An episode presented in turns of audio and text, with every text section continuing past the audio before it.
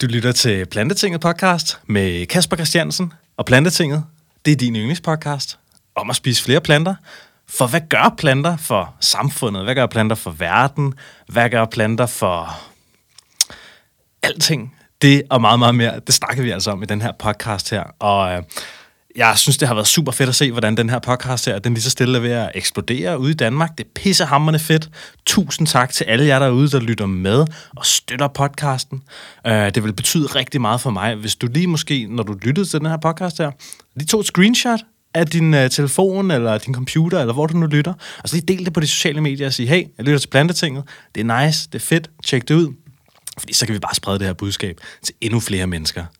Og øh, du kan også støtte mig økonomisk inde på det, der hedder planetinget.10.dk, hvor du kan lægge et vilkårligt beløb, 2 kroner, 3 kroner, 4 kroner, 5 kroner, whatever, per podcast, der udkommer. Og så gør det bare muligt for mig, at jeg kan lave endnu flere fede podcasts. Jeg har råd til min hosting, jeg har råd til mine studier, og øh, at vi bare kan få det til at, at virke endnu mere nice. Så øh, det håber jeg, du har lyst til, og det, de links ligger altså som en kommentar til den her podcast her.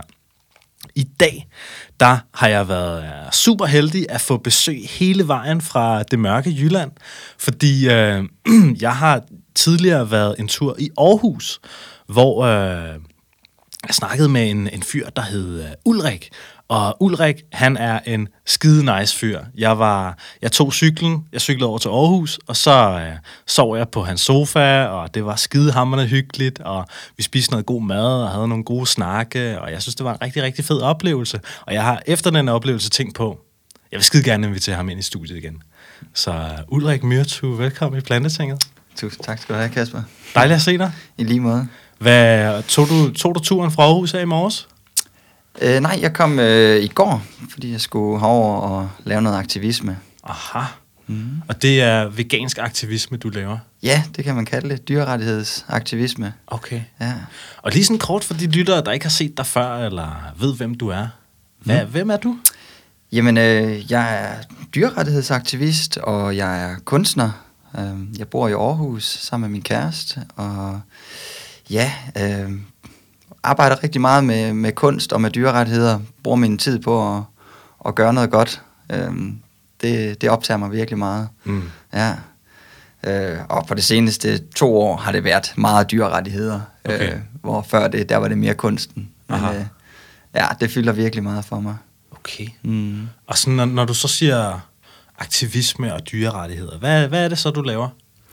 Jamen, øh, jeg laver faktisk rigtig mange forskellige ting. Jeg kan godt lide at prøve ting af, og ligesom udforske, hvad der er af aktivisme derude. Øhm, man kan jo følge meget med på sociale medier og se, hvad sker der rundt omkring i verden, og få inspiration. Øhm, og mm, det jeg først startede med, det var at komme øh, ud og lave de her sådan helt standard skilteprotester. Øh, jeg startede en øh, gruppe op, der hedder Vegan Change, øh, som er øh, nogle en lille gruppe af seje mennesker i Aarhus, som tager ud og laver, mm, hvad kan man sige, aktivisme på gaden, hvor vi står med skilte og banner og deler folder ud og laver protester. Øhm, og det har jeg gjort rigtig meget, hvor man mm. får en masse samtaler med folk på gaden, øhm, en masse reaktioner. Så er en del af det, der hedder The Safe Movement, Aha.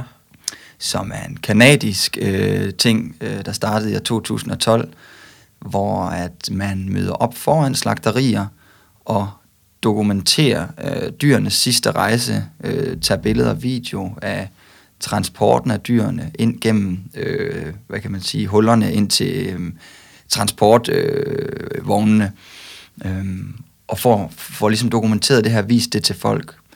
Øh, det er de to øh, primære ting, som, som jeg bruger rigtig meget tid på. Jeg har startet det, der hedder Aarhus Cow Safe, Aha. Øh, hvor vi møder op ved, ved Aarhus Slagtehus, hvor der bliver slagtet køer. Okay. Ja. Hold da kæft. Så, øh, så du har set lidt af hvert og prøvet lidt af hvert? Ja, jeg synes, der er sket så sindssygt mange ting på de her år. Mm. Ja, øh, det er ret vildt at, at opleve især det her med The Safe Movement, hvor man kommer meget tæt på dyrene og, og ser dem øh, ja, ja, i øjnene, som, som man siger, og det, det gør noget ved en, synes jeg. Det, det styrker mig i min kamp for, for dyrerettigheder, at jeg også kommer ud og se de her individer, som, som jeg kæmper for. Okay. Mm. Hvis vi nu skruer tiden lidt tilbage øh, til den gang, du spiste en helt normal dansk lever på stejskost. Ja. Hvad var det, der var det første, der ligesom plantede en spire i dig? For at sige, hey, der er måske nogle dyr, der ikke har det så godt, eller jeg skal måske til at spise mere grønt. Ja. Jeg tror, jeg har svært ved sådan lige at sætte fingeren på, hvad det første, hvad kan man sige, øh, der gjorde, at jeg gik i den retning. For jeg tror meget på, at man bliver sådan påvirket mange steder fra, og så lige Mm. pludselig er man nået til et sted, hvor man sådan, okay, nu begynder jeg at tænke over det. Øh, men i hvert fald noget af det, der gjorde, at jeg, øh, der satte de her tanker i gang, det var min øh, personlige udvikling øh, for en 4-5 år siden, øh, hvis ikke lidt mere. Øh, der var jeg sådan lidt deprimeret, fordi jeg ikke vidste, hvordan at jeg skulle leve mit liv. Jeg vidste ikke, øh, jamen, hvad er meningen med livet? Hvad skal jeg gøre i mit liv? Og jeg synes ikke, jeg havde sådan rigtig et formål. Mm. Øhm, og jeg ikke, har aldrig rigtig haft lyst til at tro på en gud eller sådan noget der mm. I den stil.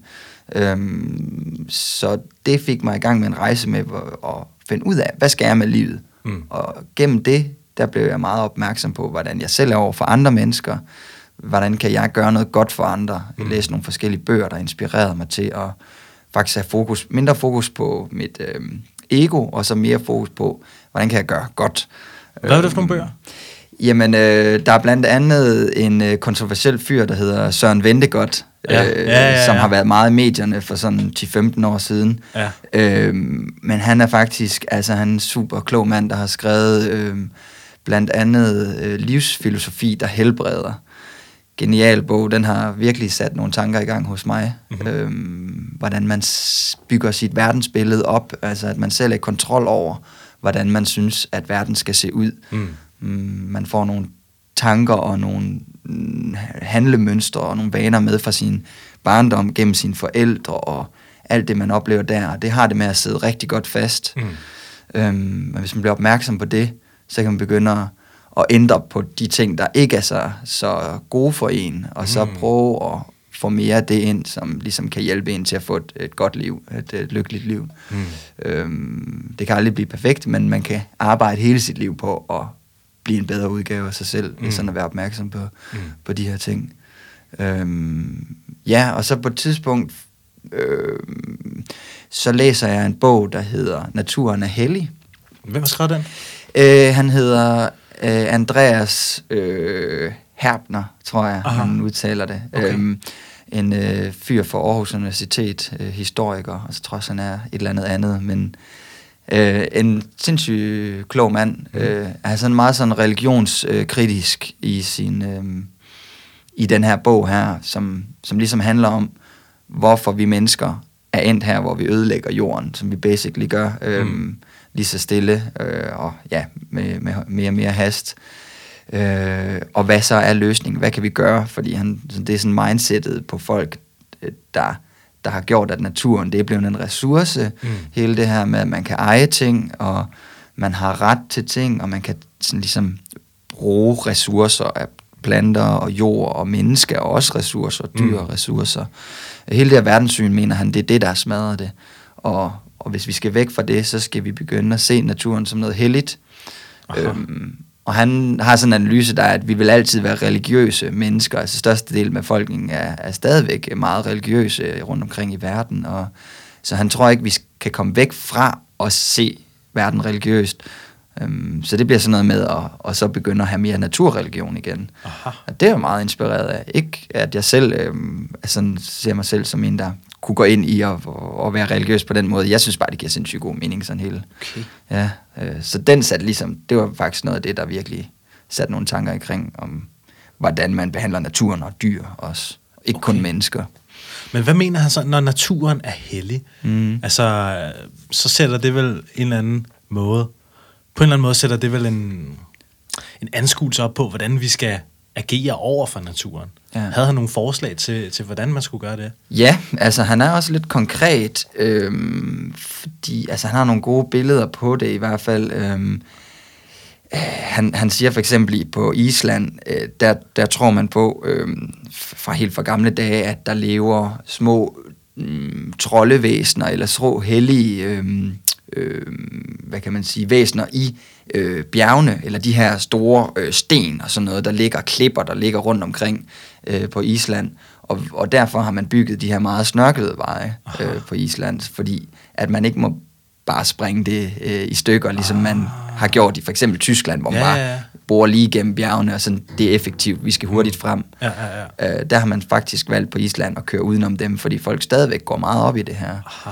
Øhm, og selvom måske mange islændinge, kunne jeg forestille mig, ikke er sådan mega religiøse omkring det, så er det alligevel et princip for dem, Okay. øh, at det, det må man ikke øh, bare, der skal man tilpasse sig naturen i højere grad. Aha. Og det er sådan et rimelig fedt eksempel, synes jeg, på, mm. hvordan at, øh, det kan godt være, at det vil være meget mere økonomisk korrekt, og vi bare bruger igennem her, men Mm. vi tager sgu også højde for naturen. Mm. Øhm, og et andet sindssygt fedt eksempel, det er det her med, at øhm, vi er så optaget af, hvis vores øh, Gud bliver bespottet, hvis der er nogen, en anden religion, der har gjort noget, ved, øh, sagt noget eller gjort noget, Mm. øh, så kan der blive de her konflikter. Øh, hvis der er nogen, der for eksempel udøvet vandalisme, som nogle gange sker mod noget helligt, øh, Mm. bygninger, altså, i, altså materielle ting, Mm.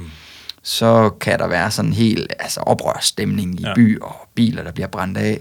Øhm, men på den anden side, så øh, smadrer vi regnskoven hele tiden på grund af vores forbrug, og øh, firmaer rykker ind, og øh, hvad hedder det, urbefolkningen bliver nødt til at flygte og tage arbejde, måske endda i de øh, træ, øh, der er, eller hvad det kan være. Mm. Øh, og, og det er der ikke så mange, der, der, træ, altså, der gør noget ved. Nej. Så det, altså, det synes jeg er ret interessant, det her med, mm. at øh, materielle ting er mere heldigt, som det er nu, end naturen. Øhm, Det er faktisk en meget interessant betragtning. Det tror jeg er Mm. helt rigtigt. Ja. Det, det tror jeg i hvert fald helt sikkert er sådan en, en måde, vi anskuer verden på, i hvert fald i Danmark, rigtig meget. ja, og Og det er i den ikke sådan... verden måske. Ja. Jeg tror ikke, det er noget, folk vil mene, at det er sådan. Jeg ser verden, øh, hvad kan man sige, bygninger er vigtigere end natur, men når det kommer til stykket ud fra vores handlinger og den måde, vi reagerer, når at, øh, der er nogen, der har lavet vandalisme, versus at jamen, du smadrer jo naturen på den måde, du lever på. Øh. Mm. Og det, så, så bliver det mere sådan lidt, ja, men man har heller ikke lyst til at ændre livsstil, fordi det er ja, lidt besværligt og sådan. Mm. Øhm, så vi har, der er sådan et, et misforhold, der gør det, at, at, at naturen taber Mm. øh, i sidste ende. Så du blev bevidst om alle de her ting igennem det, du læste. Ja, Og hvad så? det, Hvad skete det der så? åbnede i hvert fald op for, at, at jeg, jeg ved så ikke, hvor, hvornår eller hvordan, men sådan i den periode var jeg bare mere opmærksom på det her med dyrene, og jeg begyndte at spise meget vegetarisk. Mm.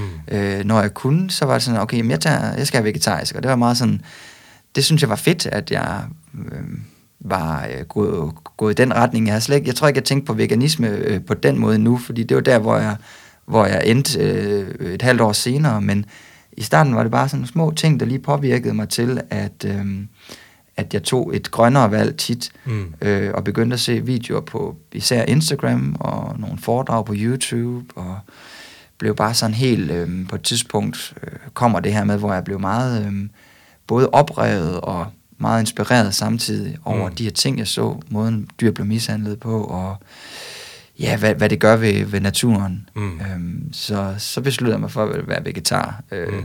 fra nytåret, øh, da vi gik ind i, i 16. Mm. Mm. Så efter midnat var jeg vegetar, så jeg kan huske, at jeg spiste noget, noget aftensmad øh, hen mod midnat, som var, hvor der var kød. Ja. Øh, og så var jeg sådan lidt, det her det er så det sidste kød, jeg spiser. Så, Hvad var det sådan- sidste kød, du spiste? Ja, men det var nok sådan noget et eller andet fiskeagtigt noget, noget Okay. laks eller et eller andet. Ja. Sådan noget nytårstorsk eller eller andet? Ja, ja. Okay. Øhm, og det var ligesom det, så over midnat, så var, det, så var der ikke øh, rester derfra, så måtte jeg finde noget andet. Ja, ja, okay. Ja, det kunne jeg meget godt lide. Jeg kan nogle gange godt lide at lave sådan en clean cut på ting, så ja, på et bestemt tidspunkt, så derfra. og Ja, så, ja, ja, ja. ja helt sikkert, mand. ja. Mm. Og hvad skete der så i løbet af 2016 der?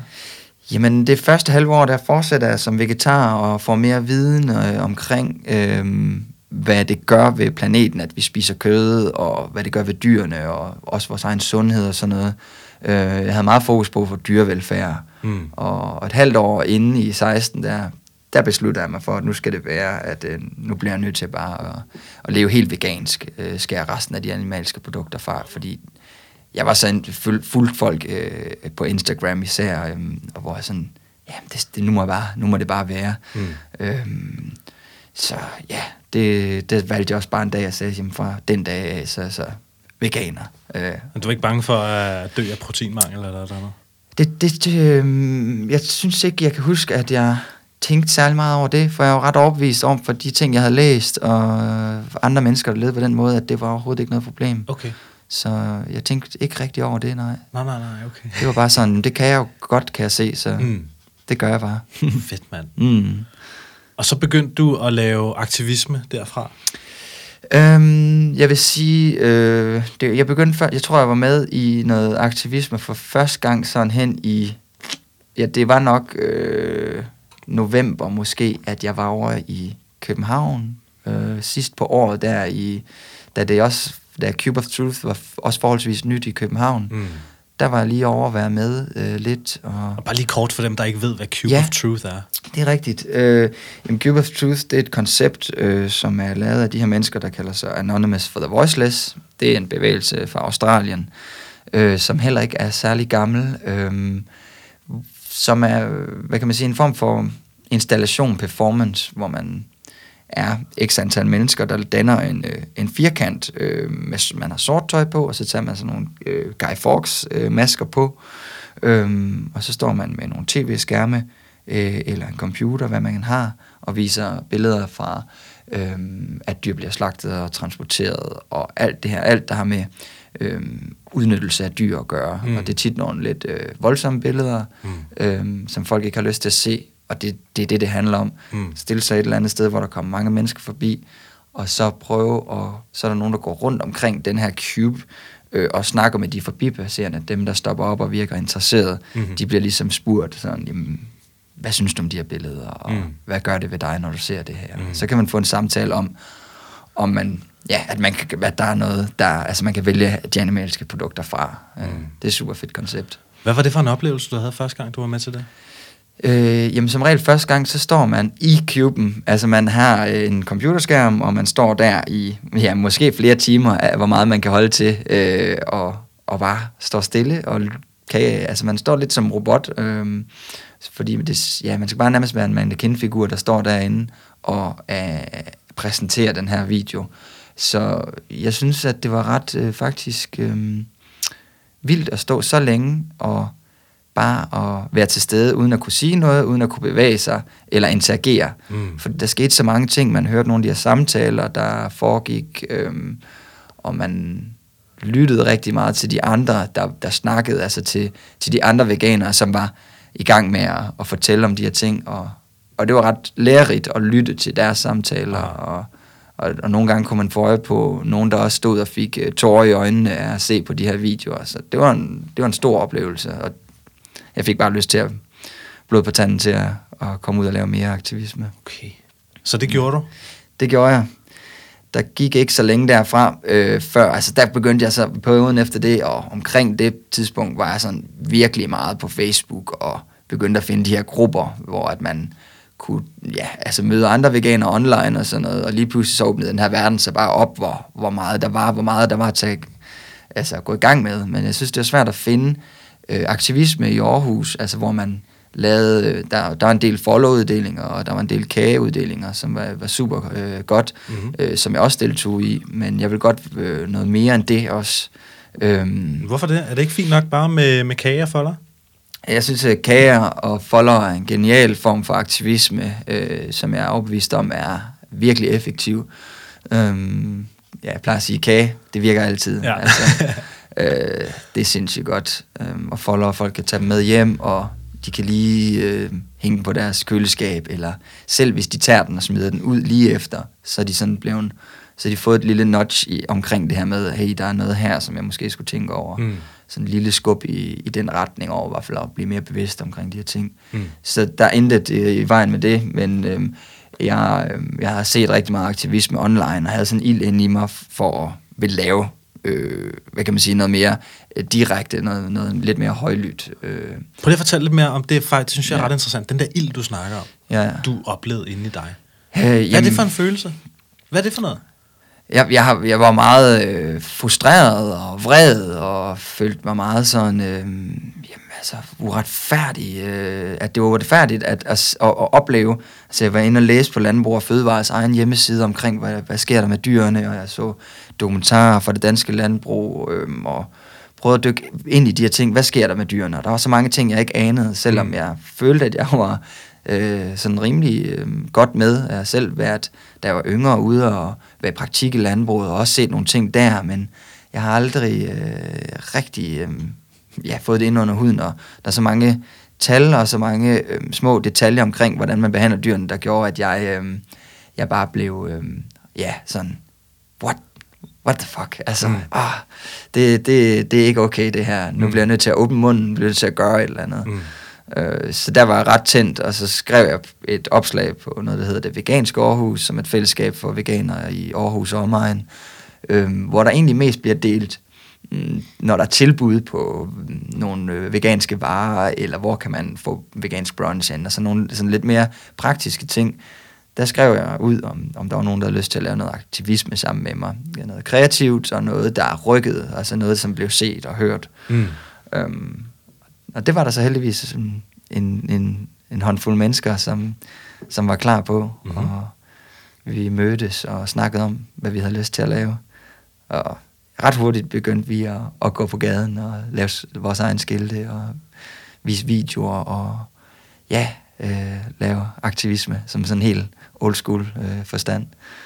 Ja. Så hvad er aktivisme sådan i old school forstand? Jamen, jeg synes, det er sådan lidt det der med at gå ud på gaden, hvor der er mange mennesker, have banner og skilte med. Mm. Øh, og jeg synes faktisk, øh, selvom at det er sådan noget, folk har set før, så holder det, fordi det er, øh, det er ret in your face, selvom at det er stille og roligt. Altså, vi, vi råber ikke af folk øh, på gaden, når vi er ude. Vi, øh, vi har skilte med, vi, hvor vi skriver nogle spørgsmål, der berører øh, etik og moral omkring hvordan øh, vores forhold er til dyr, og vi har nogle slogans, øh, mm, dyr er venner, planter er mad, øh, meget forskelligt. Øh, vi har fokus på det etiske, og det gør, at folk de reagerer øh, med deres... Øh, ja, yes, de bliver påvirket af det, og nogen kommer over og snakker med os, og andre råber noget efter os, og jamen det, det, det, det gør virkelig noget med folk. Man behøver ikke gøre særlig meget, før man kan stå på en god gade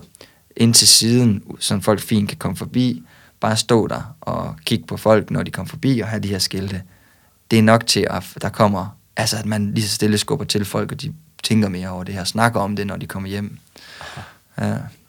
Du synes ikke, det er en ubehagelig situation at stå der alene på en gågade med et skilt? Mm, altså, i starten, der havde jeg jo ikke prøvet det før, øh, at, at gøre det her. Jeg havde ikke lavet aktivisme før, øh, men som kunstner, der har jeg, altså jeg har også altid været det, man kalder klassens klovn. Og, og så jeg har, jeg har været vant til at være i fokus og mm. kunne, hvad kan man sige, stille mig op og gøre klovnerier, øh, hvor at jeg kan sige, altså, det, det får folks opmærksomhed, der er folk, der kigger, og jeg kan snakke foran folk og sådan noget. Mm. Øhm, men det her, det var jo noget andet selvfølgelig, så jo, jeg var spændt, men jeg var det var mest bare at komme i gang. Jeg, jeg, jeg, jeg, jeg ville bare ud og gøre det, og følte, mm. at det virkede rigtigt. Mm. Og så havde jeg jo øh, de andre med, så, så det var ikke så, så slemt, synes jeg ikke. Aha. Hvad var det for nogle spørgsmål, du skrev på de skilte? Mm, ja, altså et af mine øh, spørgsmål, øh, det er... Øh, det, det er sådan her, øh, hvorfor øh, øh, dræbe og spise følende individer, øh, når du kan spise planter? Mm. Det er et spørgsmål, jeg har brugt rigtig meget på skiltene. Øhm, jeg har bare tænkt meget over, hvordan kan man kode det lidt ned til sådan, som, hvor man får det hele medagtigt. Altså, mm. det er svært, men det her spørgsmål, synes jeg er sådan rimelig bredt for, jamen, hvorfor spise de her dyr, når der er den anden mulighed? Mm. Øh, det synes jeg er sådan et meget reelt spørgsmål. Og egentlig ikke, altså jeg ved ikke om, det, det, det, jeg synes ikke, øh, det er provokerende, eller det, jeg har ikke skrevet det, fordi det er provokerende. Mm. Det er bare et reelt spørgsmål. Mm. Men det er meget provokerende for folk. og, og, og nogen vil måske mene, det er fordømmende, men det styrer de selv. Altså, hvis de synes, at et spørgsmål er, er fordømmende, jamen, det, det, det, det kan jeg ikke styre. Jeg, jeg synes, det er et reelt og vigtigt spørgsmål. Mm. Men er det ikke din hensigt at provokere? Øhm, Ja, nej, altså jeg vil sige, jeg, jeg provokerer med de spørgsmål, jeg stiller, og vi, når vi er ude og lave aktivisme, det, det, det, det vi advokerer for, er provokerende. Mm. Så vi gør ikke så meget for at være mere provokerende, synes jeg ikke. Vi, Okay. vi, det er klart, at man, man så, nej, jeg ved det ikke. Altså, det er bare provokerende i sig selv Mm. at, at kæmpe for, for dyrerettigheder. Altså, der er forskel for, øh, hvordan man griber det an. Og det er jo dyrerettigheder, jeg øh, og, og Vegan Change og de andre, jeg laver aktivisme med, kæmper for. Mm. Og, og ja, det er provokerende i sig selv for mange mennesker, at dyr ligefrem skulle have ret til ikke at blive slået ihjel. Mm. Så man skal ikke gøre særlig meget for, at det, det bliver provokerende. Det kommer af sig selv, Ja, kan man sige. Jeg tror, nogle af de spørgsmål, I måske tit får, eller noget af det, folk måske tit siger til jer, ja. Det er sådan, hvorfor, hvorfor skal I blande jer i, ja. Hvad folk spiser? Altså, hvad rager det jer? Hvad er andre folks eget private valg, om deres mad betyder for jer? Mm. Altså, kan I ikke bare gøre jeres egen ting, og så kan folk gøre deres egen ting? Jo, altså det er klart, det, det er den, vi får allermest. Øh, og den, ja, den kan jeg både få øh, ja, ude på gaden, når jeg møder folk, men også rigtig meget på Facebook. Øh, ja, der kan være et opslag, hvor den står 30 gange den samme, det du lige har sagt. Ja. Og, og øhm, jeg kan sådan set godt forstå det. Det Mm. kan jeg faktisk. Øhm, fordi jeg, vil, jeg generelt skal, synes jeg ikke, vi skal blande os i, hvordan øh, andre lever deres liv. Mm. Men i andre henseender blander vi os også i folks liv, hvis, hvis det går ud over andre mennesker. Øh, så vil vi blande os. Du må ikke gøre noget, som, som er til voldsom gene for andre, eller som skader andre. Og, og det er jo egentlig bare det, vi tager lidt videre til dyrene. Mm. Og siger, jamen det du gør, det skader altså nogen. Det er ikke bare en privat sag, fordi det går ud over en masse andre. Det er ikke mennesker, men det er dyr. Mm. Og, og så kan man snakke om, jamen, dyr er ikke så meget værd som mennesker, eller mennesker er klogere, eller survival of the fittest og sådan noget. Men man kan sige, ja, du kan godt være kynisk omkring det og sige, jamen, jeg er bare den største øh, bully i, i skolegården, så derfor kan jeg spise dyr. Mm. Men hvor fedt er det? Mm. Altså, så plejer jeg at vente nogen og sige, jamen, hvorfor kan du ikke være god ved dyr? Hvorfor kan du ikke vælge at lade være med at spise dem? Så stille det spørgsmål. Mm. Øhm, og jamen, det har man ret til, og ja, det er jo mad, og det skal... Så den kan godt gå lidt i ring nogle gange, og Mm. mm. jeg prøver at holde fast i at sige, jamen, det, det er ikke bare mad. Mm. Mm. Altså, det, det, det er enig i, dig, i, i, at det, det bliver brugt, altså dyrene bliver brugt som mad, men det behøves ikke være sådan. Mm. Og det er, ja, man kan også sige det sådan her, jeg blander mig ikke i, hvad du spiser, men i hvem du spiser. Mhm. Mm-hmm. Den, den vending øh, bruger jeg meget, fordi det, det sætter lidt mere perspektiv på det. Så. Ja. Okay, hvad er, sådan, hvad er sådan de vildeste oplevelser, du har oplevet i din tid som aktivist? Og jamen, altså, jeg synes faktisk, at hmm, det er som regel, at det ikke så voldsomt, det, vi, det der sker. Jamen, jeg har også sådan, måske sådan en rimelig god, øh, altså en okay tyk hud, synes jeg, i forhold til sådan noget, vant til lidt af hvert. Øhm, men øh, det er sgu ikke så slemt. Der, altså, folk, de råber nogle gange af os, især øh, voksne mænd, altså som er måske plus øh, 50, det, det, det er tit dem, der, der lige får, Nå, det får det. råbt et eller andet efter. Ja, det Okay. synes jeg. Ja. Øh, det er meget forskelligt, vil jeg sige, men øh, især den aldersgruppe der, de, øh, de bliver vo- voldsomt påvirket af det. Også kvinder op i den alder. Øh, fordi de kommer simpelthen fra noget, der måske er så forskelligt fra... Jeg tror, der er mange af dem, der synes, at den sag, vi kæmper, er øh, åndssvage, fordi de kan ikke leve sig ind i det. Mm. De havde nogle andre ting, de kæmpede for, da de var unge, som Mm. de synes gav mere mening. Mm. Så de har også tit mange forslag til, hvad vi burde gøre i stedet for. Og, øhm, så jeg tror bare, de bliver meget provokeret. Så det der med, at der er folk, der råber efter en, det synes jeg da, det synes jeg da ikke er fedt. Mm. Men på den anden side, så har jeg også bare ventet det til, at okay, vi, vi påvirker folk, og der, det, det, det gør noget ved folk. Når de så kommer hjem, så skal de lige vente med deres kone, eller med deres kammerat, og deres venner på jobbet. Og måske er der en af dem, som har lidt mere perspektiv på det, og kan sige, jo jo, men uh, har de ikke også ret, og stiller de ikke bare et spørgsmål, og skulle vi ikke også prøve, og er det ikke et, er det ikke et vigtigt emne? Mm. Så jeg tror, det er fint. Altså, det er helt fint. Det vil være noget andet, hvis... Altså, jeg vil hellere det, end at folk bare sådan... Nå, ja, ja, altså var ligeglade. Ja, ja, ja, okay. så, så det er jo godt, at folk reagerer. Mm. Sådan ser jeg det. Okay. Ja. Spændende. Spændende, spændende, spændende. Nu øh, har du jo gjort det her i, øh, i en lang tid, og det har udviklet sig ud i nogle andre aktivismeformer. Nu snakker du om, at du var ude med det her, den her anden gruppering, der tog ud til Aarhus Slagteri. Hvad er det for noget, I laver der? Øhm, Jamen, øh, når vi er ude øh, med det, der hedder The Safe Movement, øh, så i Aarhus har vi så den afdeling, der hedder Aarhus Cow Safe, øh, fordi det er ligesom, vi fandt ud af, at der var et slagteri i Aarhus, eller jeg vidste det godt på forhånd, men jeg havde egentlig ikke tænkt så meget over det. Og det, der bliver slagtet her, jamen det er køer. Øh, og, og jamen altså, vi, vi møder op foran slagteriet for tilladelse af både kommune og politiet til, hvor at vi kan stå, og at alt er i orden på den måde, så vi ikke gør noget ulovligt. Mm. Øhm, så det der styr på, og så, så kan man sige, øh, så er der sådan to dele, øh, hvor den ene del er, at vi står nede tæt ved der, hvor køerne bliver læsset af. Der kommer vogne ind i løbet af formiddagen og lidt ud på eftermiddagen med køer fra hele landet, og det kan være kalve, og det kan være udtjente malkekøer. Det er rigtig mange af dem. Øhm, og så er der jamen, øh, øh, også, øh, øh, hvad hedder det, tyre, som ja, voksne, voksne dyr, øh, dyr. Så altså, det er alt muligt forskelligt, mm. og fra hele landet. Øhm, som vi så tager billeder af og videoer af, når de kommer ud, for at folk de kan se, at der er de her dyr. Det handler egentlig bare om at vise dem frem. Og sige, nu skal de slagtes her lige om lidt, og det, det, det skal vi tage stilling til. Du kan ikke bare lukke øjnene for det. De ender som, som kød i køledisken. For ligesom at vise øh, øh, hele historien omkring kød, og at det ikke bare køledisken, der er der noget kød. Mm. Øh, men det behøver egentlig ikke være altså, grafiske billeder. Det kan, det, det kan også godt ramme folk, at de bare ser et billede af en ko, der lige fanger øh, kameraet og står og kigger lidt. Det kan jo ramme folk rigtig, rigtig øh, kraftigt. Mm. Men vi har også fået optagelser. Øh, Kasper Hild, som også er en kendt dyrrettighedsaktivist i Danmark, han har blandt andet lavet en optagelse for Aarhus Slagtehus, som er blevet delt plus 60.000 gange ud på, på de sociale medier Aha. i hele verden. Okay. Øh, fordi at der var en ko, der øh, blev slagtet faktisk øh, for rullende kamera, fordi den, den ikke kunne komme ud af vognen. Okay. Øh, normalt så kan vi ikke se der, hvor de bliver slagtet, men øh, det kunne vi her, fordi den simpelthen ikke kunne rejse sig.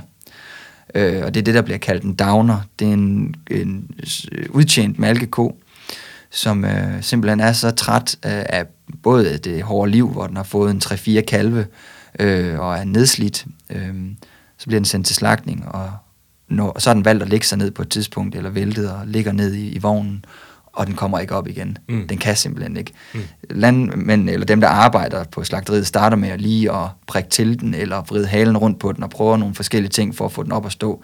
Altså slår til med skovle og sådan noget. Øh, den rejser sig ikke op, så bliver den slagtet ud i vognen mm. med boldpistoler. Og, og det var nogle voldsomme billeder, Kasper fik der og på den måde har vi, øh, ved at lave de her vigils, som det hedder, altså hvor vi tager ned og oplever dyrene.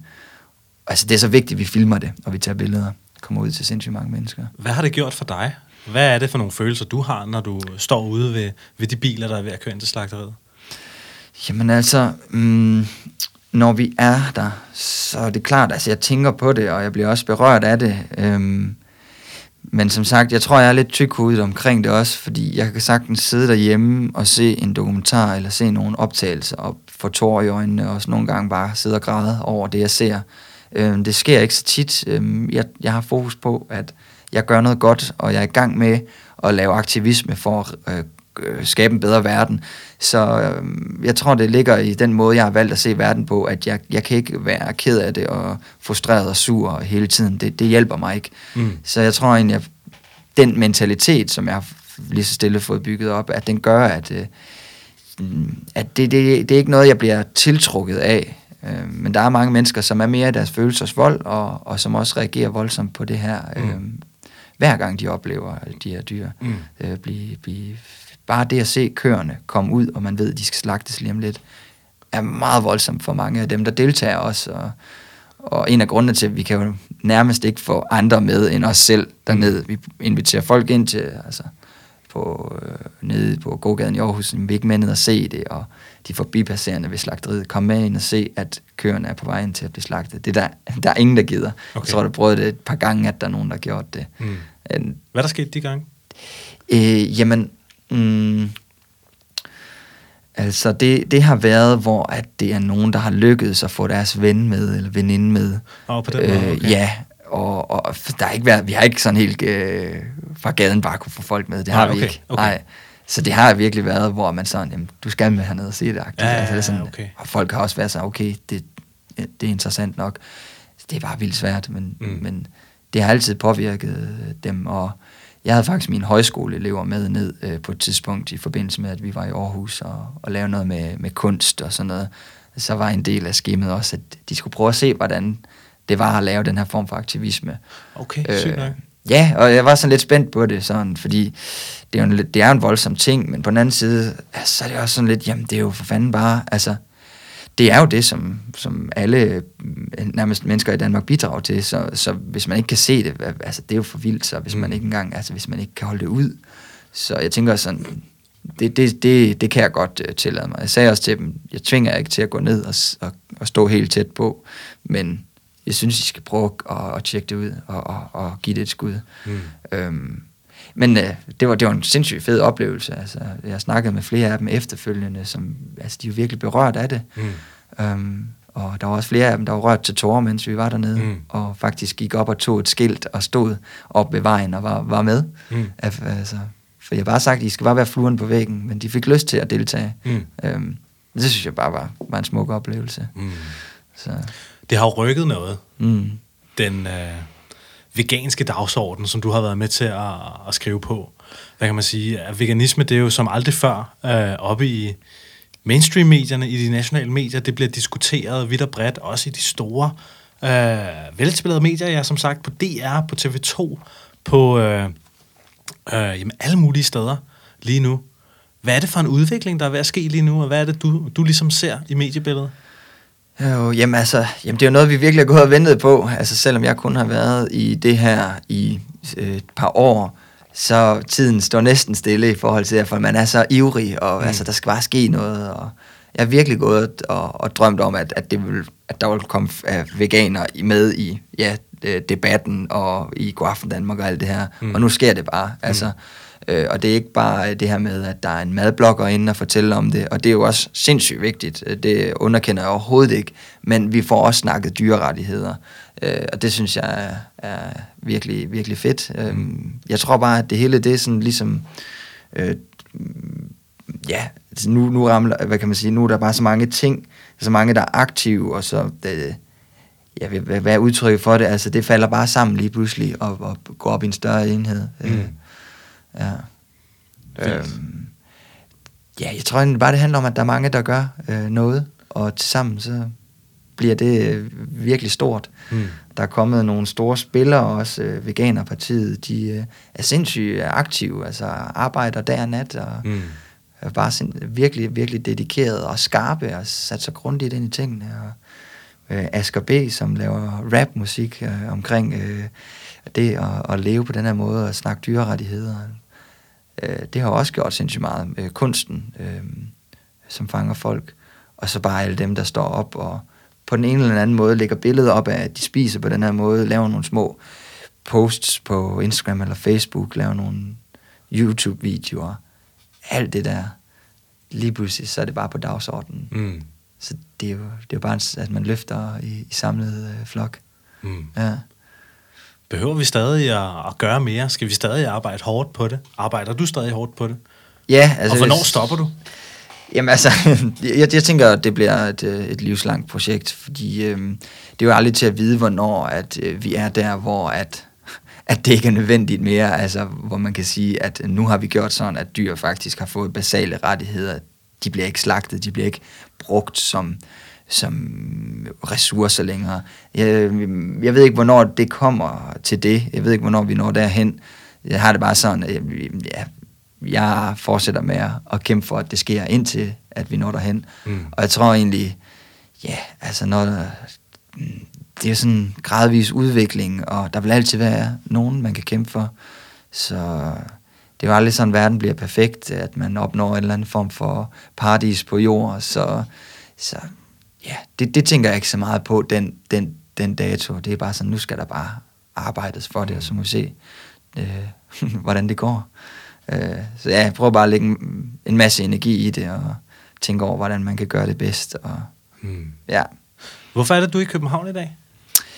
Jamen, øh, jeg er i København i dag, fordi jeg har været... I går, der var jeg øh, ude og lave øh, aktivisme, øh, og pelsprotest, og i morgen, øh, eller hvad hedder det, i, jeg skal deltage i et møde sammen med øh, mange af de andre veganere, som er, er, øh, er aktive i forskellige foreninger, og øh, øh, ligesom de, som er formænd eller en del af en gruppe eller en forening eller organisation i Danmark, og som har sådan et, et øh, stille og roligt møde, hvor vi sådan egentlig bare øh, mødes og, og lærer hinanden at kende og snakke om, hvordan kan vi blive dygtigere, hvordan kan vi få et bedre samarbejde. Mm.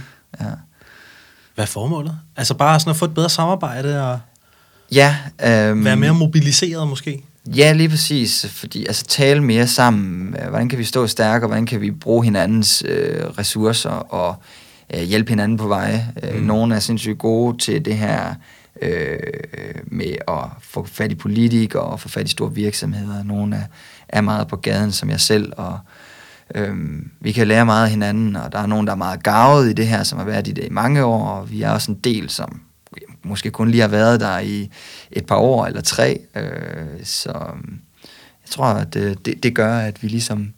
Jamen, det er jo et lille land, så selvfølgelig skal vi mødes og snakke sammen og, og, og styrke samarbejdet på tværs. Også selvom, at vi har forskellige approaches til, Mm. det, til det her og er uenige på nogle punkter. Nå, hvad er I uenige? Øhm, jamen, det er jo klart, at øhm, altså, der er jo nogen, der har meget fokus på, at vi skal snakke om øh, sundhed og klima og sådan nogle ting. Altså, det er der jo mange, der synes, at det er det, der er det vigtige, eller hvad kan man sige, det er det, der er det, det, de stærkeste argumenter. Det er der, hvor vi rykker den, Mm. de fleste, og, og mange af os er, er, har måske mere fokus på dyrerettigheder. Jamen, det er vigtigt, at vi kommer, kommer tilbage til at sige, jamen, det handler om etik, det handler om, at du ikke har ret til at slå de her dyr ihjel. Øh, så det er lidt, altså, målet er det samme, så det er mere sådan, hvordan kommer man derhen? Mm. Og, og der synes jeg, altså selvfølgelig er der nogle diskussioner og sådan noget, men jeg synes, vi er ret gode til at, at, at respektere, at der er forskellige måder at gøre det på. Øh, Jeg ser sindssygt meget op til, til, til dem, der, der gør det på en anden måde end, end, end jeg selv. Mm. Ja. Fedt, mand. Mm. Svedigt. Så det bliver et spændende møde. Jeg glæder mig til at høre, om I uh, kan komme til enighed om nogle ting. Ja, ja. Jamen, øh, jamen det, jeg glæder mig rigtig meget. Det, jeg tror, det bliver super godt. Det var ja, Fedt, mand. genial idé. Jeg kunne godt tænke mig at høre lidt om, uh, nu nævnte du før, at du havde taget nogle højskoleelever med ud Ja. på aktivisme. Du er højskolelærer. Det er ja, ja. Hvad, hvad, hvad laver du der? Jamen, øh, jeg, ja, jeg kan lige fortælle, hvordan jeg kom derhen. Det er jo en lidt sjov historie, fordi jeg har lavet rigtig mange forskellige ting i mit liv, faktisk. Og, øh, og øh, øh, jeg, jeg blev højskolelærer af den sjove omvej, at jeg også øh, er krokimodel. Fedt. Øhm, Nå, og den, den historie, den skal vi lige have. Hvordan blev du krokimodel? øh, jamen, det gjorde jeg faktisk, fordi Og lige- at jeg... Øh, ja. Kroki. Ja. Hvad er det? Jamen, krokimodel, det er en meget sobert. Det er, øh, det lyder sådan lidt, øh, jeg tror mange det fniser lidt, når de hører om det, men altså, det er jo egentlig, at man er model, nøgenmodel for et tegnehold. Øh, nogen, der øver sig i at blive dygtigere til at tegne øh, øh, menneskets anatomi øh, og, og, og se det. Altså ikke bare tegne efter et øh, billede øh, på computeren, men at man rent faktisk fysisk har en model foran, og det giver, mm. giver rigtig meget. Mm. Mm. Så jeg har været meget ude på, på, på skoler og, og lægge nøgen for øh, ja, folk, der øver sig i at tegne. Hvorfor har du gjort det? Jamen, øh, det gjorde jeg sådan set, fordi jeg har et meget, øh, hvad kan man sige, øh, jeg er meget øh, frisindet omkring øh, nøgenhed, og jeg synes egentlig basically, at det er mærkeligt, at det er ulovligt at være nøgen i det offentlige rum, øh, Mm. når det er sådan, det er sådan, vi er. Øh, jeg prøver at snakke med folk om det, men de fleste synes bare, det er fint, at vi ikke kan være, at, at, at, at der er nogle regler omkring det. Mm. Øh, men så, så det, det var noget, som jeg er meget afslappet omkring, og har været den der type, der har smidt tøjet til fester og sådan noget. Okay. Øh, at, ja, alle kender en, og det, det har rigtig meget været mig.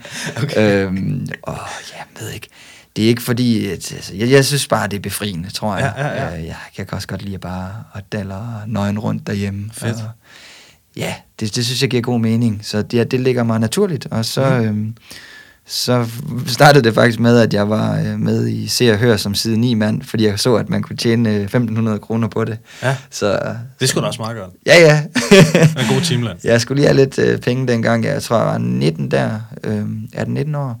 Og øh, ja, det, det gav bare god mening. Ja, ja. Så, så, så prøvede jeg det, og så efter det, så fandt jeg ud af, åh, der er faktisk flere penge, altså man kan øh, faktisk tjene lidt øh, som sådan en studiejob øh, på, ja, og, og, og hjælpe øh, på den måde at være, altså jeg synes også bare, det er fedt, altså, jamen, jeg kan godt lægge mig ind og, øh, og være model for jer, og mm. jeg synes, det er fedt, jeg har det afslappet omkring det, og jeg kan også tjene lidt penge på det. Mm. fedt. ja. Og så øh, på et eller andet tidspunkt, så, så byder der sig et højskolejob simpelthen? Ja, fordi jeg er øh, krokimodel på højskolen til at starte på, og på et tidspunkt, så øh, øh den her øh, kvinde, der er kunstlærer deroppe, hun øh, øh, har fulgt lidt med og kan se, at jeg laver også meget kunst, øh, og der er en stilling åben til, at øh, jeg kan komme ind og, og få halvdelen af de timer, der er øh, på kunstlinjen, mm. sammen med hende, så vi kan dele øh, den linje der. Øh, og det er super fedt, det passer hende godt, og, og jeg, jeg havde heller ikke øh, brug for et fuldtidsjob, så det var genialt for mig, at jeg kunne få sådan nogle timer hver anden uge. Mm. Øh, så det er noget, øh, jeg... Øh, ja, det er super privilegeret, at man kommer ind og bliver højskolelærer, mm-hmm. øh, og får lov til at lave nogle, nogle seje projekter sammen med, med nogle øh, unge mennesker. Mm. Ja. Hvad er det så for noget kunst, du laver? Jamen, det er meget forskelligt. Øh, jeg prøver at lave nogle ting, som, altså de her ting, som jeg selv synes er, er fedt, og det er sådan, det kan være alt lige fra at lave en linoleumstryk øh, til at lave øh, kunst ude i det offentlige rum, bygge et eller andet, eller tegne noget og hænge det op ude i gaden, og øh, lave skulpturer af pap og bruge limpistoler, og ja, det, det er virkelig bredt, og sådan, jeg kan godt lide at lege med det, og at man er kreativ omkring det. Mm. Øh, det er ikke så meget det her med at lære at tegne rigtigt, for det kan jeg sgu ikke engang selv. Mm. så det er mere det, det kreative i det. Hvordan får man en god idé? Hvordan laver man noget kunst, som får folk til at tænke, eller får folk til at interagere og sådan noget. Okay. Ja. Så hvad har du lavet i årenes løb? Jamen, øh, jeg har jo lavet mange ting, og, og altså, inden jeg sådan blev aktivist, så lavede jeg også de her ting, som som jeg har taget meget med fra, hvad kan man sige, ind i aktivismen. Jeg har lært meget af at være, være øh, hvad man kan kalde det, gadekunstner. Mm. Øhm, fordi jeg har blandt andet lavet et projekt, hvor jeg på et tidspunkt fik den idé, at jeg ville hænge plakater op af mig selv i det offentlige rum. Ja. øh, jeg, jeg tror, jeg er nok sådan okay øh, opmærksom på mig selv, og det er også noget, jeg arbejder med. men, øh, men på det tidspunkt, så det tænker jeg bare, det er genialt. Jeg, jeg har en ven, der tager gode øh, billeder, ja. øh, som er fotograf. Og, altså portrætbilleder af dig selv? Ja. Så, Ik- ikke sådan kroki nøgenbilleder? Nej, det var ikke nøgenbilleder. Ah, okay. øhm, jeg har nogle lækre øh, outfits øh, fra sådan 90'erne og 80'erne fra genbrugs. Jeg elsker at gå i sådan jogging set fra, fra den gang. øh, masser af farver, og der tog vi sådan 12 billeder i løbet af et år. Øh, og fik printet. Så det, der i januar måned, jeg tror det var 12 eller 13, øh, der øh, lavede vi sådan den første plakat i A3 og sådan øh, almindelig øh, pipapir, og så gik jeg ud og klistrede dem op på elbokse og alle mulige steder rundt i byen. Sådan lidt. Ja. Altså sådan nogle paste-ups? Ja. ja. Fedt, mand. ja, altså det var bare sådan, tit så får jeg en eller anden idé, og det, den er måske ikke super gennemtænkt. Øh, det kender jeg godt. Men jeg kaster mig ud i det. Ja, ja. Og jeg tror faktisk, det er det, der er min stærke side, at jeg tænker noget, og så gør jeg det. Mm. Øhm, jeg planlægger ikke noget i sindssygt lang tid. Så mm. meget af det, jeg laver, er spontant, men, men jeg rykker på det, jeg gør. Mm. Øh, og, og det er bedre for mig, end at crashe i at lave noget, der tager for lang tid, eller noget, jeg går død i. Mm. Øh, og det kan man sige, jeg, jeg er også lidt doven omkring det, fordi jeg vil, jeg vil egentlig gerne også nogle gange bruge længere tid på, og så lave noget mere gennemført, og så komme ud. Men ja, det er sådan iver efter at bare komme i gang. Altså, mm. Så det, det, det skal bare ud på gaden, og så reagerede folk på det, og så de der, når de mødte mig på gaden, de vidste jo ikke, hvem det var, der var de billeder dengang. Øhm, men i løbet af år var der flere og flere, der lå mærke til det, og så kom op til mig, når de så endelig mødte mig på gå, gågaden, eller mm. i bussen, eller et eller andet mm. ude i byen. Fedt. Øhm, og de kunne genkende dig for de der plakater, der hang rundt omkring på elboksene? Ja, ja, så er sådan, det var dig. Nå, ej, hvor sjovt. øh, ja, så jeg mødte sindssygt mange mennesker det år. Men det var øhm, måske også, fordi du havde det samme tøj på, som på plakaterne? Ja, øh, okay. basically. Øh, meget farverigt tøj. Ikke nødvendigvis præcis det samme sæt, men, men det her altså, skiller mig meget ud øh, med, med de her farverige øh, Hummel og Adidas øh, sæt og alt sådan noget derfra. Ja, fedt, mand. Ja, sådan camping øh, sæt nærmest. Ja, ja, ja, sådan camping habit der. Ja, ja. Bare. Øh, og jeg tror egentlig, det, det, det startede det der med, at jeg synes, det er ret fedt at arbejde i det offentlige rum. Mm. Øh, derude, hvor folk færdes. Øh, man kan møde øh, dem der, og, og, og hvordan kan man udnytte det, hvordan kan man interagere med folk øh, der, hvor de færdes, og ikke bare sådan, ja, så jeg fanger dem på, på vejen Mm. fra A til Mm. B, lige sige, væk dem øh, op for deres, hvad kan man sige, Trance. ja, de går og tænker over noget aftensmad, eller et eller andet på jobbet, eller hvad det kan være, Ja. øhm, og så, så kan man lige fange dem og Det synes jeg er sindssygt fedt, Ulrik. Det der med at fange folk ude Mm. i det offentlige rum. Altså, jeg har altid synes, jeg ved ikke, om det er bare mig, jeg har altid synes, det offentlige rum er fucking underligt.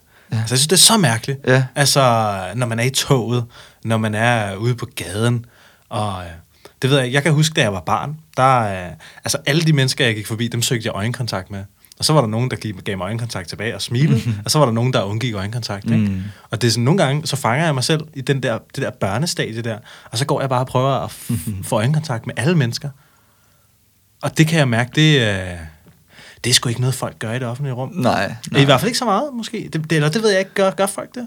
Nej, det tror jeg da ikke. Øh, Jeg synes også selv, det er awkward, øh, det der med øjenkontakt. Især der, hvor jeg bor. Jeg bor sådan øh, nogle boligblokke lidt uden for centrum af Aarhus. Og jamen, der synes jeg, det, det, der er sådan et stisystem lige der, hvor at jeg synes, det bliver spøjst. Øhm, Fordi enten så, så er du måske lige på din telefon, eller ja, altså prøve at kigge væk nogle gange. Mm. Øh, jeg synes, det er vildt svært, for jeg vil gerne sådan være opmærksom på folk og se folk i øjnene og sådan noget, men øh, jeg synes også, det kan være ja, awkward, og så nogle gange er det bare nemmere at lige kigge væk. Hvorfor, hvorfor kan vi ikke rumme hinanden i det offentlige rum?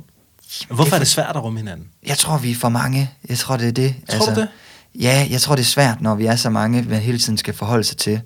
at være opmærksom på mennesker hele tiden. Mm. Det vil være meget nemmere i små landsbyer. Ja. Lige når der kommer Knud gående lige nik til Ja, ham, ja, ja, ja. Ham ved man godt, hvem er. Man kender ham måske ikke så godt, men Mm.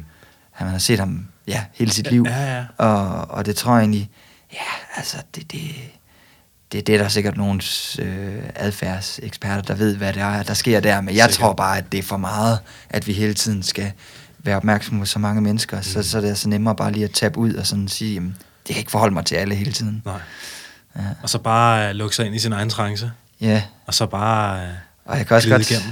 Ja, altså for eksempel, jeg synes jo, for eksempel nede i, i centrum af, af byer, altså hvor der er rigtig mange mennesker, øhm, de mennesker, der færdes der hver dag, de bliver mødt af alt muligt. Ja. Af hjemløse, der, der ligesom står og sælger en avis, eller tigger, eller en musikant, der prøver sådan at, at tjene lidt penge, eller øhm, ja, en, der vil sælge, øh, der er et mobilabonnement, eller whatever. Mm. Øh, man prøver virkelig altså, at komme udenom det, og man får forskellige taktikker. Jeg har været ude i alt muligt, altså fra sådan at tage pis på de der, øh, der står og facer. Altså, jeg bliver personligt sådan virkelig irriteret over facer. Okay. jeg kan slet ikke... Åh, jeg ved ikke, hvad det er, men så den der henvendelse med, hey, hvad har du det her, det her, det her, vil du blive abonnement, øh, abonnent her, og alt mm. sådan noget. Og mest det, der irriterer- mig, det er, at de kan finde på at lige give dig kompliment. Hey, fede briller, hvor har du fået dem fra? Og, og så sådan et, nej, ja, jeg falder ikke i den der fælde der. Du er ude på at sælge mig noget, og, og, og jeg ved godt psykologien omkring, at du lige siger, at jeg har fede briller først, så kan jeg lide dig, og så, vi, så kører vi. Mm. Og det synes jeg bare er så ulækkert. Så når jeg er ude og lave aktivisme, så forsøger jeg ikke at smire mig ind på folk på den måde. Mm. Vi, vi er der, vi har et budskab, og ja, øh, det er hvad det er, og vi sælger ikke noget til folk øh, andet end, at, øh, end, end idéer. Mm. Øhm, så jeg synes faktisk, der er sindssygt meget forskel på de to ting, øh, at lave aktivisme og, og vil skabe en forandring, og når så er det ens job, hvor man så bruger sådan nogle psykologiske virkemidler til at.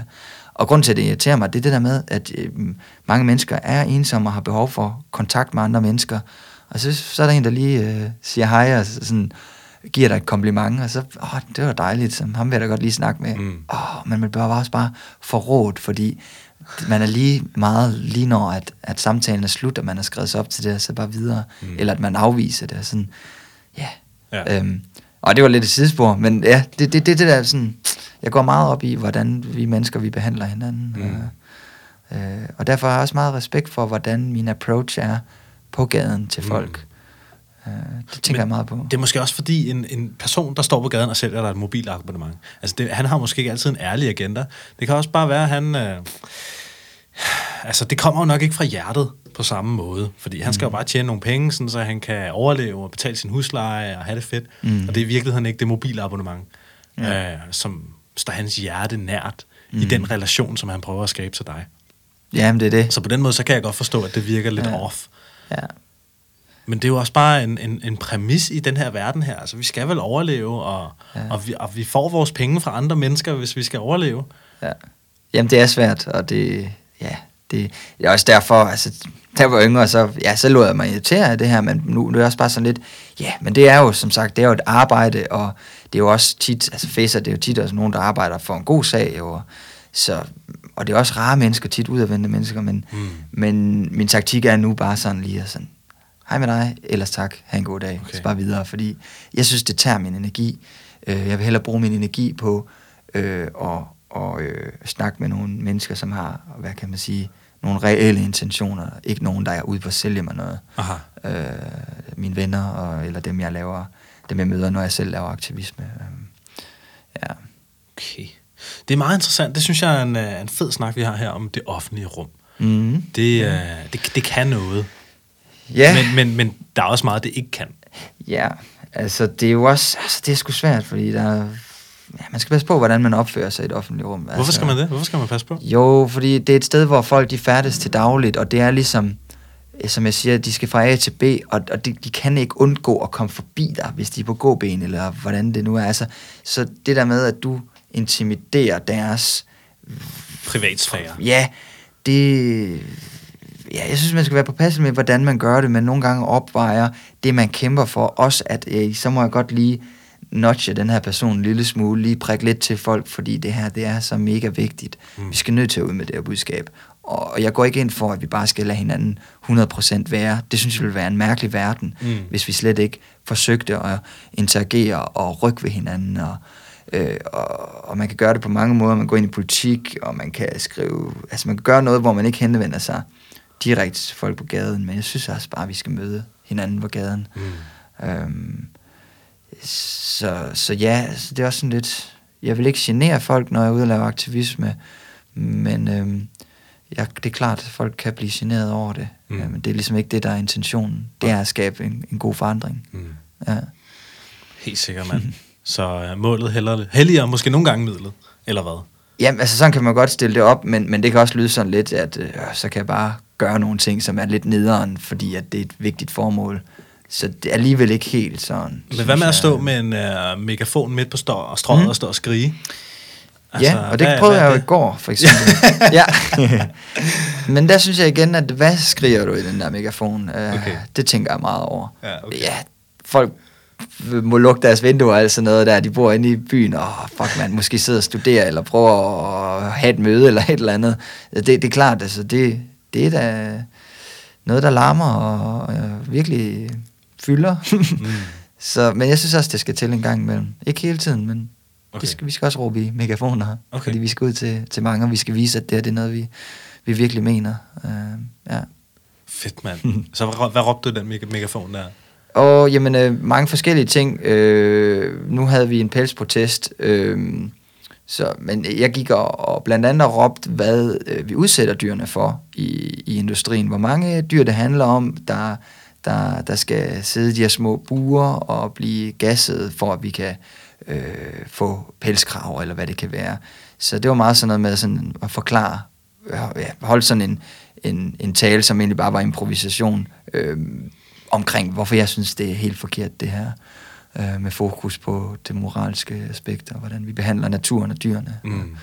Øh, så det er sådan noget, ja, med at, øh, jeg synes ikke, at, øh, at vi kan være stolte af at have sådan et, et, en, en, en industri i Danmark, hvor vi udnytter dyr så hardcore, for sådan noget så ligegyldigt som pelskraver og ja, pelse, som vi egentlig ikke behøves. Hvordan reagerer folk i det offentlige rum på, øh, på at du står og råber i en megafon? Jamen faktisk, altså nu, nu har jeg ikke altså, prøvet det så meget, men her øhm, på gågaden i København, jamen, rigtig mange går bare forbi. Der er faktisk ikke så mange voldsomme reaktioner. Nej. Øh, jeg tror, det er noget andet i Aarhus og andre steder i landet. Okay. Øh, Hvorfor det? Jamen, der er forskel på, hvor meget du kan skrue op for, for charmen, så at sige. Altså, det tænker jeg også meget på. Hvor er du henne? Hvilken gade er du i? Hvilken by er du? Hvad for et land er du i? Altså, hvad er situationen? Hvad er det pels, du demonstrerer øh, imod? Eller er det ja, en generel protest mod udnyttelse af dyr? Eller hvad er det, du gør? Hele konteksten skal med, for at du sådan overvejer, hvordan, hvad, hvad skal jeg råbe, eller hvor højt, eller så videre. Aha. Og øhm, jeg tror, i København er de måske bare vant til, at der sker lidt mere, og ja, bølgerne går højere end, end i Jylland. Okay. det, det er også bare det der med, at i København, du oplever folk så de skændes højlydt inde i bussen og råber og sådan noget, og mm. buschaufføren er også lidt op at køre, og jeg var så, hvor, det kan jeg huske, det var et kulturschok for mig første gang, jeg var i København, da jeg var 15 år. Ja, ja, ja. Øh, så, what? Ja. Øh, I Aarhus, der ville det mere være sådan noget, være lidt passiv-aggressiv. Så, så fortæl, så svine nogen til, når man kommer hjem, der var den her idiot i bussen. Og sådan. Ja, ja, okay. Og i København, der tager man den mere sådan, så Ja. kan det være, at man stopper lidt mere op. Og, Ja, ja, ja. Fedt. ja, så det, det skal man også tænke over, når man laver aktivisme. Hvad er ligesom den setting, der er? Ja, Så du får set hele Danmark ja i kraft af din, øh, Ja. din sag? øh, det gør jeg. Vi, vi er vidt omkring. Ja. Øh, I Aalborg deltager deroppe i Cube of Truth og Vejle og øh, København og Odense. Og jeg har været i ja, og Randers, og så er vi nede ved Horsens ved Danish Crown der, hvor Mm. der slagtes øh, 100.000 svin om, om ugen. Hold da kæft, det, mand. det største slagteri for svin i, i Norden. Øh, det er helt vildt. Øhm, der er vi hver, øh, hver måned med The Safe Movement. Mm. Og det, øh. Vildt nok. Ja. Ulrik, vi skal lige så stille til at lukke ned for dagens program. Ja. Hvis der sidder nogle lyttere derude, som, som stadig tænker, ved du hvad, det der veganer og tosseri der, det er, det er helt væk, mand. mm. Hvad, hvad vil du så sige til dem? Altså, jeg synes, altså, jeg tror, der er rigtig mange, der sådan har en idé om, hvad det er, og, og jeg, det, jeg vil opfordre til, at man prøver at altså, aktivt lige at sætte sig lidt ind i, hvad er det egentlig, de her veganere snakker om, og er, altså, kan det passe, at de siger øh, de her tal, eller altså, prøv at læse op på nogle af de facts, som vi smider i hovedet på dem, og se, jamen, er det ikke også rigtigt nok? Øhm, bare lige sådan stepper lidt tilbage og overvejer noget af det, vi siger, fordi det kan godt være, at vi lyder ret op og køre, når vi er ude og lave aktivisme eller på Facebook, fordi der er mange følelser i det, altså vi synes virkelig, det er vigtigt. Mm. Øhm, men ja, giv det... Se en, øh, en, øh, en tale med Gary Yourofsky på YouTube, og mærk hans energi og de argumenter, han har. Eller så vil jeg selvfølgelig også gerne opfordre folk til, at de læser nogle af de ting, jeg skriver på, på sociale medier. Jeg har lavet en del opslag, hvor jeg virkelig prøver at forklare, hvad det er, der går igennem mit hoved, og Mm. prøver at sætte det her, ligesom, sætte nogle ord på, på Mm. det her. Øhm, øh, ja. Og det, det er ligesom det, altså bare dykke lidt mere ind i det, og lade være med at afskrive det lige med det samme. Mm. Jeg kan godt forstå, at det virker skingert øh, til at starte på, for det er svært at sætte sig ind i, Mm. at, at, at, at vi skulle tænke dyr så anderledes, at vi ikke skal spise dem, og at vi ikke øh, skal drikke mælk for eksempel, og hvad er der nu i vejen med det? Øh, jeg blev vildt overrasket selv, som ja, det, der kan man bare prøve sådan, og ja, øh, både det der med, jamen, det, jamen, jeg tror egentlig, det er det. Altså bare prøve at dykke lidt mere ind i det, ja. Mm. Mm. Øhm, Mm. mm. mere, mere kan man egentlig ikke gøre, hvis man stadigvæk ikke forstår det, så er det jo sådan, det er. Øhm, øh, det kommer måske lige så stille for nogen, og for andre, det, det er aldrig nogen, noget, de sådan kommer til at kunne forstå. Mm. Så Og hvis man skal finde, på de, finde dig på de sociale medier, ja, hvor øh, skal man så finde dig hen? Jamen, øh, man kan, jeg kalder mig Veganer Ulrik øh, på Facebook og Instagram. Øh, der har jeg en konto. Øhm, så har jeg faktisk lige for nylig kastet mig ud i at have en Patreon også, Ja. hvor at, øh, som også er Patreon, og så Veganer Ulrik. Og der kan man jo gå ind og, og, og støtte min aktivisme simpelthen. Mhm. Mm-hmm. Øh, jeg vil se, om jeg ikke kan komme til at få en indtægt på at, at lave aktivisme, for jeg lægger så sindssygt meget tid i det. Aha. Og det kan jeg ikke fortsætte med, hvis jeg for på et tidspunkt skal have børn også, og sådan noget, så bliver jeg nødt til at tage noget andet arbejde, øh, hvis jeg ikke kan tjene penge på min aktivisme. For lige nu bruger jeg det meste af mine vågne timer på det her. Aha. Øh, ja, så, og det, der kan man også gå ind og se, hvad jeg har lavet, og de tv-indslag radiointerviews, jeg har været med i, og alt det her, se, hvad, hvad jeg render og laver, sådan på både billeder og, og lyd. Mm. Fedt, mand. Og du har også nogle Instagram-konti. Ja, øh, jeg styrer Vegan Changes Instagram, sammen med de andre øh, lægger billeder op der. Så det er vegan.change øh, på Instagram, hvor vi også skal følge med i aktivismen og lidt mere det her etiske. Vi lægger nogle memes op og lidt forskelligt, prøver lidt med humor også. Og, øh, og så er der Aarhus Cowsafe også, både på Facebook og Instagram. Og der er mange steder at følge med, og der er jo alt mulig aktivisme. Som, gennem min side kan du også se, hvad der ellers er, få et overblik over, hvad der er aktivisme derude. Sådan. ja, for der er så sindssygt meget at, at tage hul på, og man kan jo vælge lige præcis det, man har lyst til. Og jeg synes virkelig, at, at man skal prøve at komme ud også og være aktiv, hvis man, hvis man mener, at dyr har ret til ikke at blive spist. Prøv at komme med ud og deltage i noget af det her, om det er bare en follow-uddeling, eller om det er at stå med en skærm til Cube of Truth, eller hvad det kan være. Mm. Bare kom ud og snus til det, og vi, vi er virkelig nogle søde mennesker, vi altid kage med. ja. Fedt, mand. Mm. Ulrik Mørtøv, tusind tak, fordi du havde lyst til at være med i Planetinget. Selv tak, det var en kæmpe fornøjelse. Ja, det var skide hyggeligt, mm. mand. Og du lyttede altså til Plantetinget podcast, som er din yndlingspodcast om at spise flere planter. Vi er på iTunes, vi er på Spotify, vi er på din yndlings podcast host. Der kan du altså lytte til os. Du kan lytte til alle afsnittene med os. Det er mega fedt. Vi har lige nogle hurtige sponsorer, som jeg lige vil give den op for, inden vi lukker helt ned for dagens program.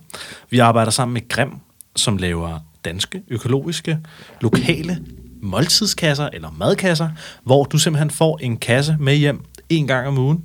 Bang, så er der de grimmeste økologiske grøntsager, som gårdene ikke kan sælge til supermarkederne. Den prøver de simpelthen ned i grimkasser og sælger dem billigt til dig. Det er hammerne billigt, og du kan simpelthen spare ekstra 20% på din første kasse, hvis du bruger koden plantetinget. Og det skal du altså skrive med store bogstaver inde på eatgrim.dk. Udover det, så har vi nogle andre samarbejdspartnere. Vi har noget, der hedder Greeners. Øh, der har vi en, til Greeners supermarked, der har vi en rabatkode. Det er også plantetinget. Og vi har en masse andre fede, lækre samarbejdspartnere, som du kan finde inde på fanen. Støt os på plantetinget.dk. Udover det, så håber jeg bare, at du får en rigtig lækker dag. Kan du have det godt. Hej hej.